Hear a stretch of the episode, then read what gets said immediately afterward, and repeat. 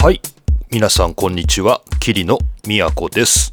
桐野都の F1 ログ F1 ファンになる方法第26回目をお送りしたいと思います。さて今日はですね2020年3月12日の午後、えーこれを収録してます。今日は木曜日か。今日木曜日でまさにですね、明日、えー2時からかな、えー現地時間2時？こっちで2時？えーオーストラリアグランプリが開幕すると、F1 がね、開幕するっていうことになってます。ただですね、まあ、メディアは、まあ、微妙な空気で、ちょっと現地もね、どんな風なのかっていうのは僕にはよくわからないんですけど、ドライバーのインタビューとか見てると、ちょっと異様な雰囲気だというようなね、記事も上がったりしてます。まあ、それもそのはずですね、えー新型コロナウイルスの影響が、どれぐらい及ぶのかっていうのがね、こう感染拡大を防ぐ意味でね、F1 が、まあ、どういうふうに立ち回るべきかっていうところで、やっぱすごい論争が起きてますよね。だから、えーまあ、いくつか選択肢があるんでしょうけど、まあ、このまま F1 の開幕戦を予定通り決行すると、予定通りやると、えーまあ、今のところそういう方向のようですけれども、まあ、もちろん他にもですね、無観客でやるとか、えーまあ、中止ないしは延期するとか、そういう選択肢もあるわけです。はい。ただですね、えーと、つい先日ですね、勉強しまして、えーこの前ですね、ポート F の三宅さんとね、ポッドキャストを収録しまして、えー今ですね、アンカー FM で、えー配信され始めたんですけどね、まあ、おいおいですね、アンカーなんで、後々 iTunes とか Spotify とかですね、皆さんがこの F1 ログをお聞きのね、えープラットフォームにもラジオポート F が出てくると思いますけど、まあ、そこであのテクニカルレギュレーションではなくてですね、スポーティングレギュレーションっていう競技規則をね、三宅さんと二人で読むっていう、地味なですね、でも面白いポッドキャストをね、収録して、ポート F の方で流れますので、まあ、そっちを聞いていただきたいんですけど、そこで勉強しました。あのね、スポーティングレギュレーションにはね、こう書いてあるんですよ。金曜日の最初のセッションの24時間前からグランプリは始まるっていう風にね、書いてあるんですよ。ということはですね、えー今日木曜日の午後なんですけど、まあもう午後結構遅いですね。もう3時過ぎてしまってますので、まあもうグランプリは始まってますね。もう始まってます。だからオーストラリアグランプリ、えー P1 は明日なんですけど、グランプリはもう事実上始まっているということになってますんで、まあ中止はないんだろうなと、えー読んでますけどね。まあ一体どうなるでしょうか。というわけで、桐野都がお送りする F1 ファンになる方法、えープレシーズンですね。オーストラリアグランプリ開幕直前、お送りします。というわけで、まあ、まずは新型コロナウイルスの話も出ましたので、この COVID-19 絡みで、このニュースから紹介したいと思います。危機に直面している F1、試される F1 オーナー、リバティメディアのリーダー力。はい、えーこちら、モータースポーツ .com の、えー3月11日の記事ですね、えージョナサン・ノーブルが書いています。コロナウイルスへの対処など危機に直面している F1 は、オーナーであるリバティメディアのリーダーシップが試されているっていうですね、まあ、結構批判的な記事になってます。でなんでこうリバティメディアのリーダー力が試されているのかっていうことなんですけれども、まあ F1 っていうのはですね、まあ、リバティメディアが引き継いだのが、えーっと、2017年ですかね。だから、まあ、3年前なんですが、だからといってですね、なんかリバティメディアが、えーオーナーになったからといって、こう、リバティメディアが好きなようにというかね、こうリバティメディアがやりたいように F1 を運営できてきたかっていうと、これはまだできてないと、えー言うんですよね。で、それなんでかっていうと、F1 っていうのは前、バーニー・エクレストンっていう人が、まあ、独裁ていうのかな、先制政治みたいなことをやってましたんで、まあ、基本的にはこう、バーニー・エクレストンが決めたようにやってたと。で、その時に、まあ、こう、バーニーもやりたいようにやるんですけど、各チームが、こう、かなりこう、決定権っていうのかな、こう、権力を持ってるというか、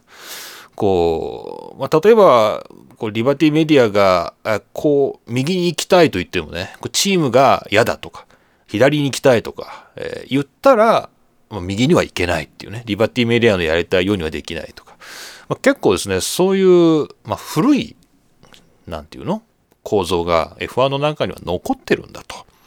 で、そういうものは2021年に大幅なレギュレーションの改革があるらしく、つまり来年ですよね。で来年そこでですね、リバティがこうどれだけ F1 のオーナーとしてこうリーダーシップを震えるかどうかが試されるはずだったと。本当はあと1年先のはずだったと。ところが今回、新型コロナウイルスの件で、今ね、リバティがリーダーシップを取らなきゃいけなくなっちゃったと。で、取れてないというね。まあそういうえー、ことのようなんですね。はい。うーん、で、結構、中国グランプリを延期したり、あと、ベトナムもですか？えー、ちょっと中止か延期か今パッと出ないんですけど、ベトナムに対しても、まあ、対処を取るということなので、まあ、結構ですね、まあ、頑張ってやっているような気はするんですけど、えー、っとね、やっぱね、中止は難しいみたいなんですよね。で、ここでノーブルが書いてますけど、もしリバティがイベントを中止するっていうふうに決断した場合ね、えー、つまりオーストラリアグランプリをキャンセルするっていうふうにリバティがリーダーシップを取ってやめるって言ったら、これは、こう、本当はオーストラリア、ね、メルボルンから入るはずのこうグランプリの開催権料みたいなお金がリバティに入んなくなっちゃうんだ。リバティが辞めるって言ったんだから、それはリバティがもうお金を取れないわけじゃん。だから、えー、っと、それはリバティは多分言わないと。だから中国グランプリも中止とは言わずに延期と言ったんだと。で中止って言っちゃうとお金返さなきゃいけないね。だから延期にしたんだっていうことで、オーストラリアも、えー、っと、まあ、もしかしたらリバティは辞めたいと思ってるかもしれないけど、自分から辞めるっていうとお金返さなきゃいけないね。サーキットにお金返さなきゃいけないと。で、だから、えー、黙ってると。ということはですね、サーキット側がどう決断するかっていうと、サーキットはサーキットで、えー、っと、入場料の収入がて、で、これが開催権料として、こう、上にね、リバティに払われるんだっていうふうに考えると、自分たちが辞めるって言うと、これまずいんだよね、多分。入場料のチケットは、まあ、例えばファンに返金して、で、かつ、開催権のお金もリバティに、いくらか、まあ、全額なのかいくらなのか、まあ、契約があるんでしょうけど、払わなきゃいけないってなると、多分サーキットが、えー、倒れてしまうと。これねですね、それでまあ決断ができてないんじゃないのかなっていうね、まあそういうことみたいで、で、これも F1 の構造ですよね。こう、ビジネス面とこのスポーツ面っていうのがこう別々に動いてるっていうところがあって、えー、っと、まあ決断ができないっていうね。まあ、そういうことらしいです。はい。まあなんかフォーミュラ E の方ね、電気自動車の方では2ヶ月、えー、開幕を遅らせるというようなニュースも出てますけれども、F1 は多分ですね、もうあまりにも大きなビジネスが、えー、動き始めていて、こう、なんかね、契約的にもね、こう、どうしようもないみたいな、えー、そういうところでこのままやっちゃうんじゃないかな。わかんないですけどね、ほんと事態は一刻一刻変わってますから、今こうしてお話しして夕方に近づくにつれてね、事態がまた変わってるかもしれないんですけど、まあ、収録時点ではね、今では、まだやるということになってますんで、まあ、多分この記事で、えー、言われているようにですね、リバティがリーダーシップを取って辞めるとは言えない。まあ、リバティ、まあ、でもや、でもリバティが辞めるって言うしかないような気がするんだけどな。どうすんだろうね。だから、どうなんだろう。まあ、もし、まあ今なんかパドックでも、マクラーレンとハースの、えー、クルーが発熱して隔離されてるというようなニュースが昨日出てまして、で、今日ですね、先ほど、ハースでさらに2名発熱したみたいな。で、ちょっとコロナ、新型コロナウイルスの検査は受けたそうなんですけど、その結果はね、ニュースで出てこないんで、ちょっと陽性か陰性かとかそういうこと全然わかんないんですけど、まあ、仮にね、こうやって世界中をこう、サーカスしていく、移動していく F1 が、もしこう新型コロナウイルスをこう世界に広めていったんだみたいな話になっちゃうのがリバティは一番痛いと思うんだけど、でもそのまま行くみたいですよね。まあ、どうすんだろうね。まあ、そんな無理にやらんでもと思うけど、まあね、うん、まあ難しいよね。まあ何億ドルの損失が出るんだろうっていうような話らしいんで、えー、結構きついですね。はい。ということで、えー、今んとこオーストラリア政府は、まあ入国禁止とかそういうことは処置は取ってないし、えー、二輪の MotoGP の方の開幕戦がキャンセルされたけど、あれはカタールで行われて、カタールが、カタールっていう国がイタリアからの入国を制限したんで、っていう、まあそういう一応理由付けがあるんですけどね。オーストラリアに関してはこれ厳しいですけど、まあ今後ヨーロッパラウンドが入っていくわけだからね。あいやー、本当に厳しいというですね。そういう話でしたが、どうなるんでしょうか。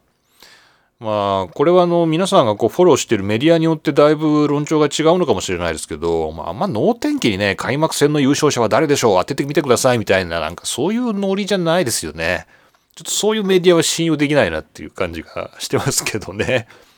僕はあんまりこうメディアの、えっ、ー、と、モータースポーツ .com と、まあ、ESPN ぐらいしか、まあ、見てないんですけど、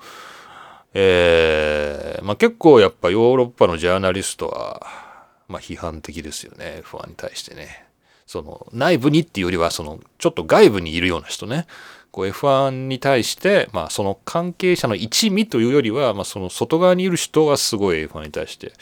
批判的な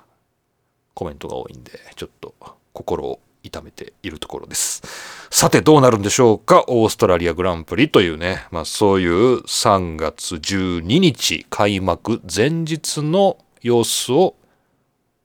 お伝えしました。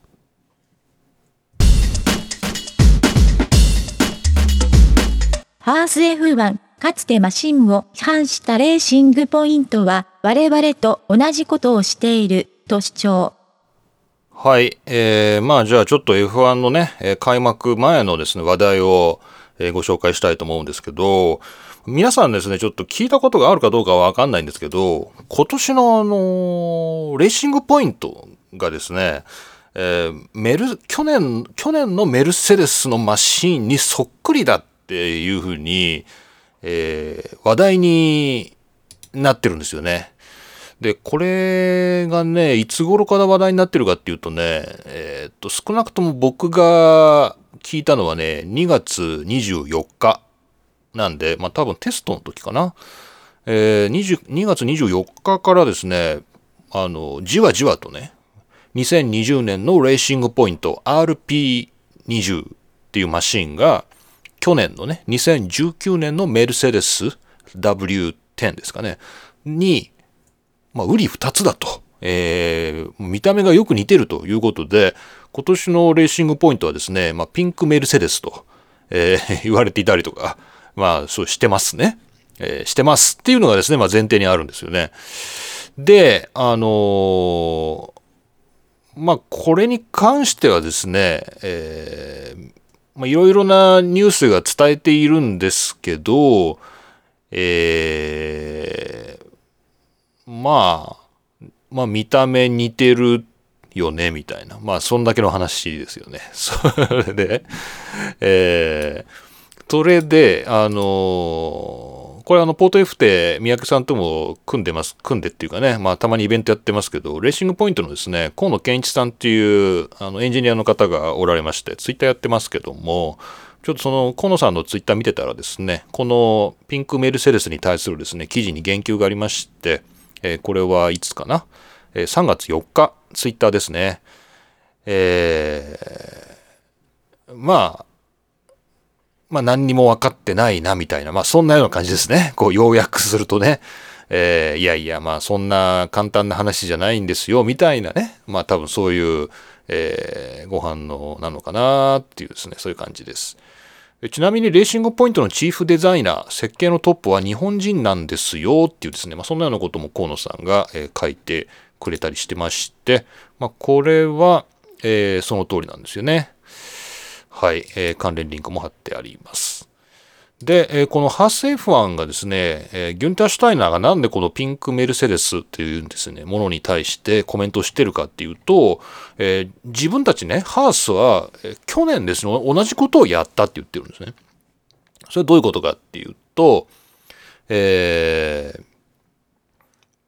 ー、なんて言うんですかこう、なん、なんだ？えー、っと、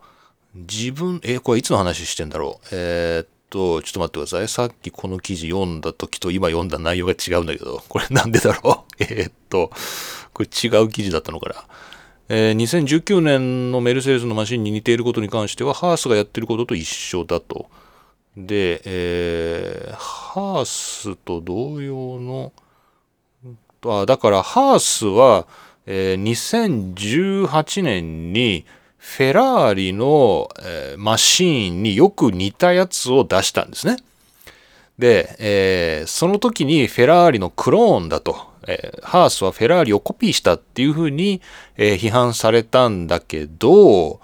えまあ、その時に批判してきたので、え最も激しく批判してきたのが、えレーシングポイントだったと。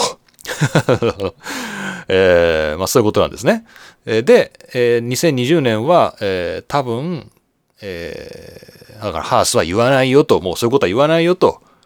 ね、えー、自分たちがそういうことをね、あの、相手がやっていることに対して、こう、悪く言うと、自分ができなくなるよ、みたいな、なんかそういうことを、まあ、ギュンターシュタイナは言ってるわけですね。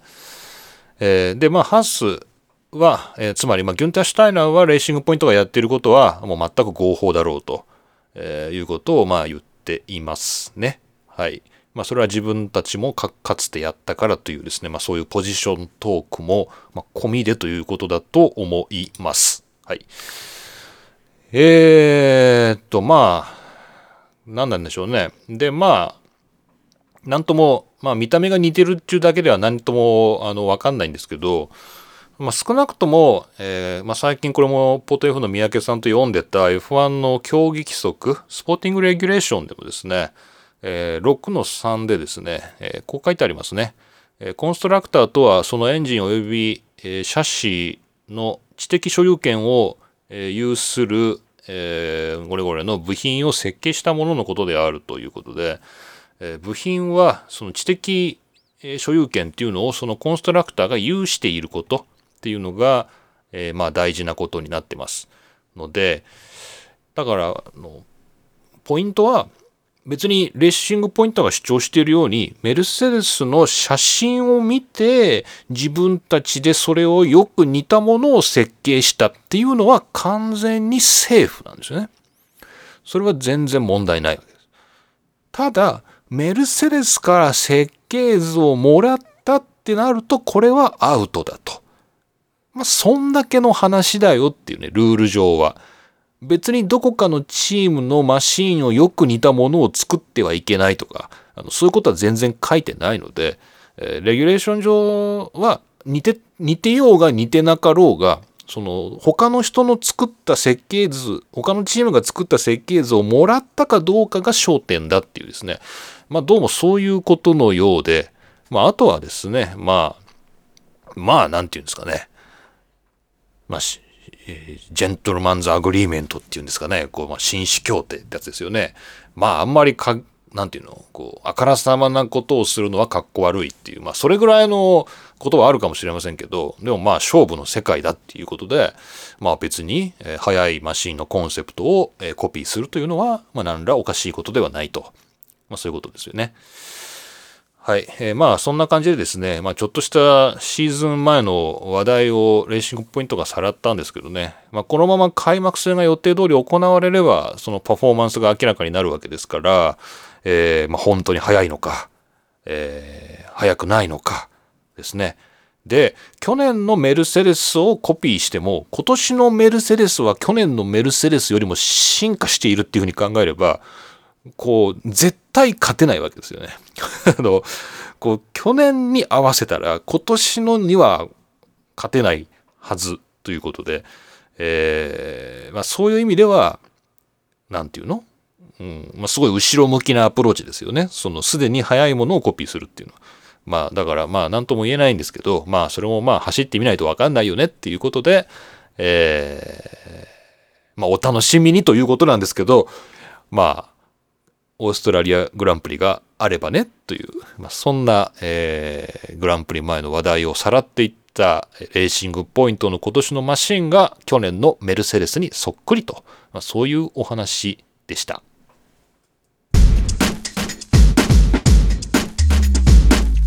はい、お便りのコーナーです。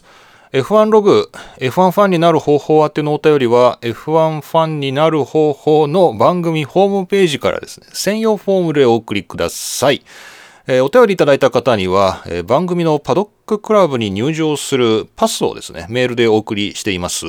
えーこちらですね、この番組オリジナルの動画コンテンツが視聴できるということになってます。えーっと、今日まで3つ動画を出してて、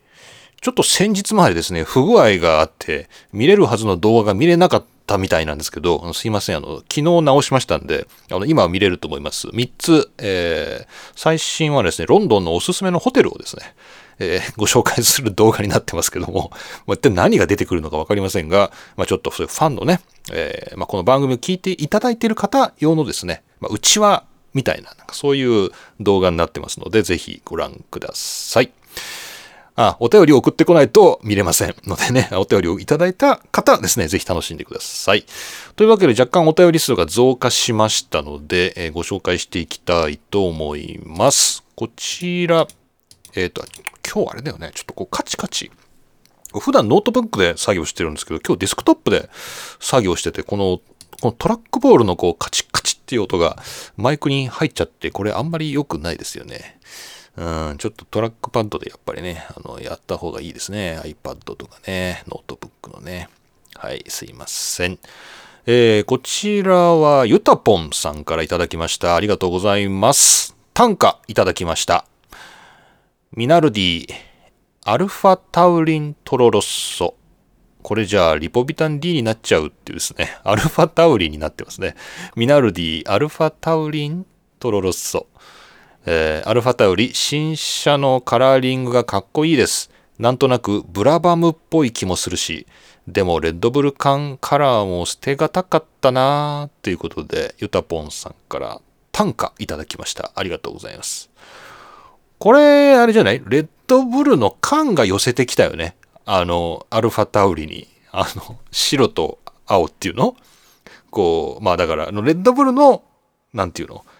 トロロッソカラーとは違うんだけど、まあかっこいい、今風なのかな、まあ、そういう色になってますよね。アルファタウリかっこいいですよね。なんだろうね。ブラバムなのかななんか、一見こう、なんていうのかな。僕は昔のウィリアムズっぽいなっていうふうにちょっと思いましたけど、まあ、これはちゃんとマシンを見てないからかもしれないですけどね。まあなんかそういう、なんかこう、なんかファン心をくすぐるような、こういい色になってますよね。はい、アルファタウリン。ね、アルファタウリン、タウリン？タウリンか。タウリンを配合してるのか。そうじゃないよな。そうじゃないなっていう。はい。そのことで、リポビタン D ではございません。アルファタウリですね。はい。ゆたぽんさんどうもありがとうございました。お久しぶりのお便り、助かります。はい。またください。そしてこちら、えー普通のお便りいただきました、えー、拓郎さんです。ありがとうございます。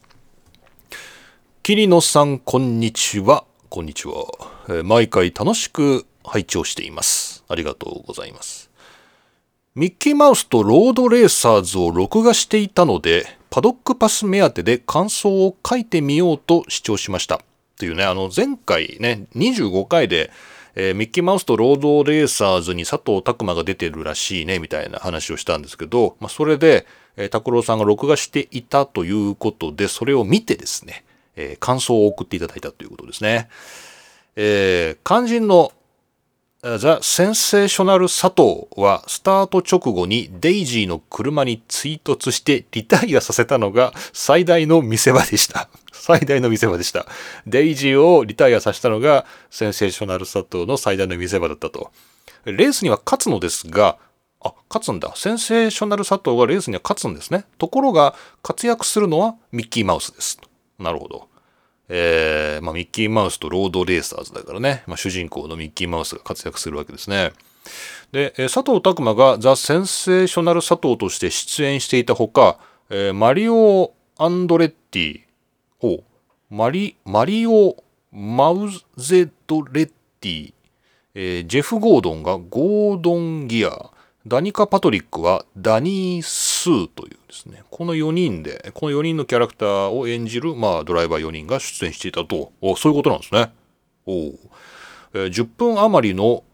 幼児向けアニメなので、感想というより報告になってしまいましたが、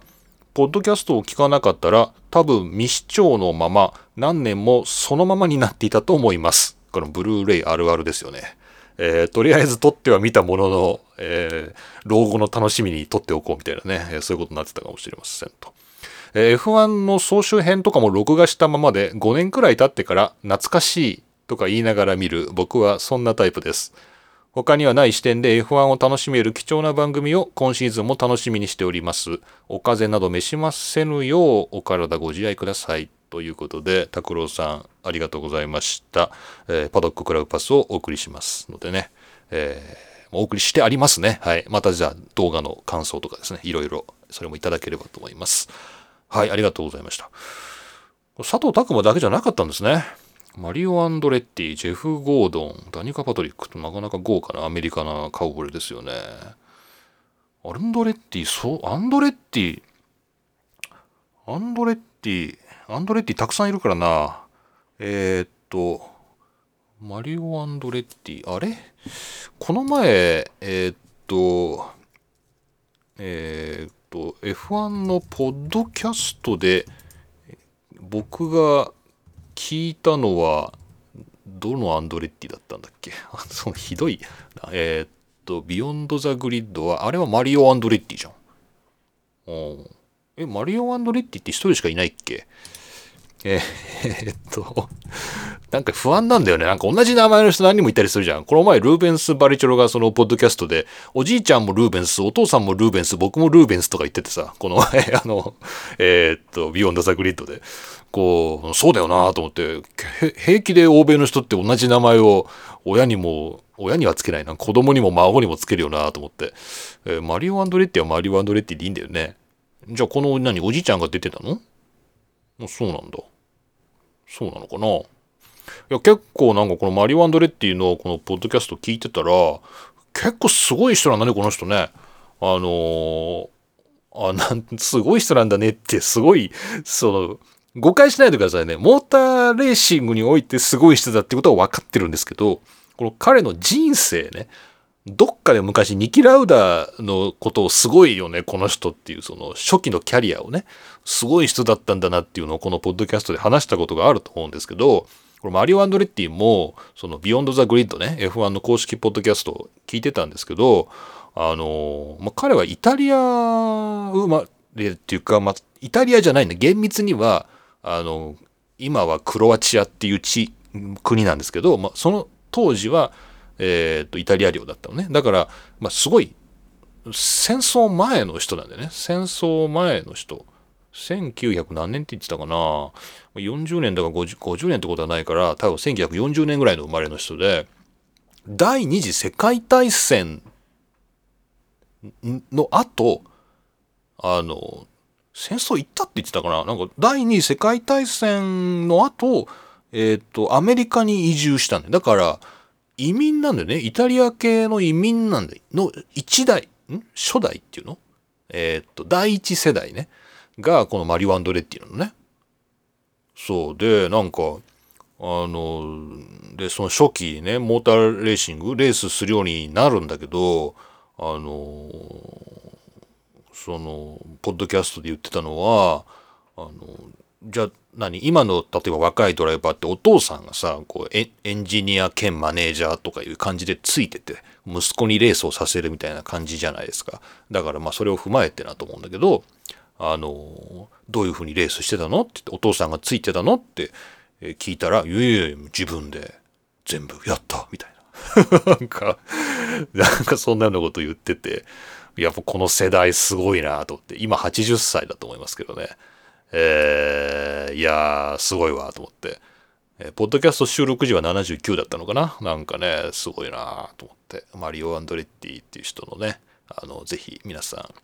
えー、ポッドキャスト、英語ですけどね、聞いてください。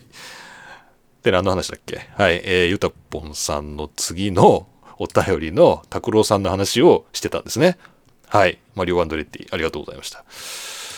それで、えー、もう一個お便りご紹介します。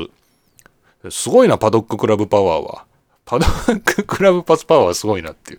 えー、でもまあそんなには来てませんので皆さんお便りください。えー、こちら短歌いただきました。ラルフさんです。ありがとうございます。プレミアのパドッククラブの桐野さん。格式高い豪快な寝癖。プレミアのパドッククラブの桐野さん格式高い豪快な寝癖ということでラルフさんありがとうございました、えー、ラルフさんはですねだいぶ前に F1 ファンの物語をいただいて、え、それをこちらでご紹介したんですけどそのお礼でですね、え、パドッククラブパスを差し上げたんですけどね、えそれで早速見てみたところ、まあ、動画なんで、まあ、キリノが出てくるわけなんですけど、まあ、寝癖がすごかったと そんなにすごかったから、まあ皆さん見て確かめてください。基本髪の毛立ててるんでね、その一環で立ってたのかなって僕は最初ずっと思ってたんですけど、まあ寝癖っぽい、寝癖らしいです。はい。まあいいんじゃないですか。ということでね、はい、ラルフさんありがとうございました。また新しい動画も出てますんでね、見てください。えー、お便りもお待ちしておりますと。まあ今日はこんなところでお便りは全てご紹介しました。番組宛てのお便りは番組のホームページから専用フォームでお送りください。専用フォームにメールアドレス書くところあるんですけど、そちらのメールアドレス宛てに僕があの人力でですね、パドッククラウパスっていうね、この番組のオリジナル動画コンテンツを見られるパスをお送りしますので、そちらもですね、お忘れなくお書きください。ということです。お便りお待ちしております。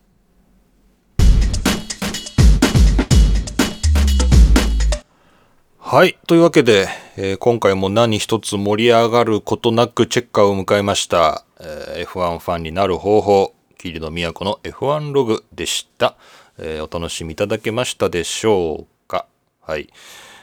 オーストラリアグランプリが始まります。始まるかもしれない。まあ、もしかしたら始まるかもっていうですね。まあ多分始まるんだと思いますけど、まああと24時間を切りまして、えー、グランプリは始まっております。オーストラリアグランプリはこの週末ですね、3月の、えー、っと、今日木曜日で12、金曜日が13、えー、土曜日が14、決勝が15日か、えー、ということになってますので、えー、やるのかなやらないのかなわかんないですけど、えー、ちょっとですね、えー、まあ、楽しみにはしてます。まあ、開幕すると、まあ、本当にやるっていうんであれば、僕はダゾーンを契約して、観戦しようかなと。まだ契約してません。あの、キャンセルされるかもしれないんでケチくさい。ね、まだ契約してないですけど、もしこのまま開幕するならダゾーンを契約してみようかなと思ってますので、えまたそういう感想とかですね、この番組で述べていきたいと思ってます。あとですね、まあそういう有料チャンネル契約しなくても、YouTube で F1 の公式がこうダイジェストの動画をね、あの出してくれますから、まあそれ見とけばいいんじゃないかなっていうね。それ見て、まあ日本語のメディア見て、ま、なんとなく雰囲気をつかむぐらいの観戦の仕方でも別にいいんじゃないのかなって、あの、個人的には思ってますんで、まあ皆さんそんなわざわざね、契約してほどではなっていう人は、英語だけど、まあ F1 の公式チャンネルの動画見たらどうかなっていうふうに思います。えー、まあ、有料、有料ということで、まあ、エンディングではあるんですけど、ネットフリックスでですね、の F1 のドキュメンタリーシリーズがあるんですけど、それのシーズン2がえ2019年の総集編がね、出ました。まだ見てないです。今、ネットフリックスの契約切ってあるんでね。今切ってるんでね、見れないんですよね。だからね、うーん、まだ見てないんだけど、早く見たいなと思ってて、ちょっとネットフリックスのドキュメンタリー見たっていう、えー、人もね、感想欲しいんだよね。これがね、ものすごい F1 ファンを増やすのに貢献してるらしいんですよね。だからちょっとね、見てほしいな。だから感想待ってますんで、え皆さんから感想が来たらネットフリック系、ネットフリックス契約してみようかな。シーズン1はすっごい良かったですよ。まあこの番組でも話しましたけどね。だからシーズン2もすごい見たいんですけど、まだ見ておりません。はい。というわけで、えー、じゃあ、まあ、今まさに、えこのポッドキャスト収録しながら中止が決まってるかもしれませんが、まあ、多分あるんだろうということで、え今回は、えそういう状況が先行き見えない中でお送りしたシーズン開幕直前のポッドキャストでした。ではまた次回お会いしましょう。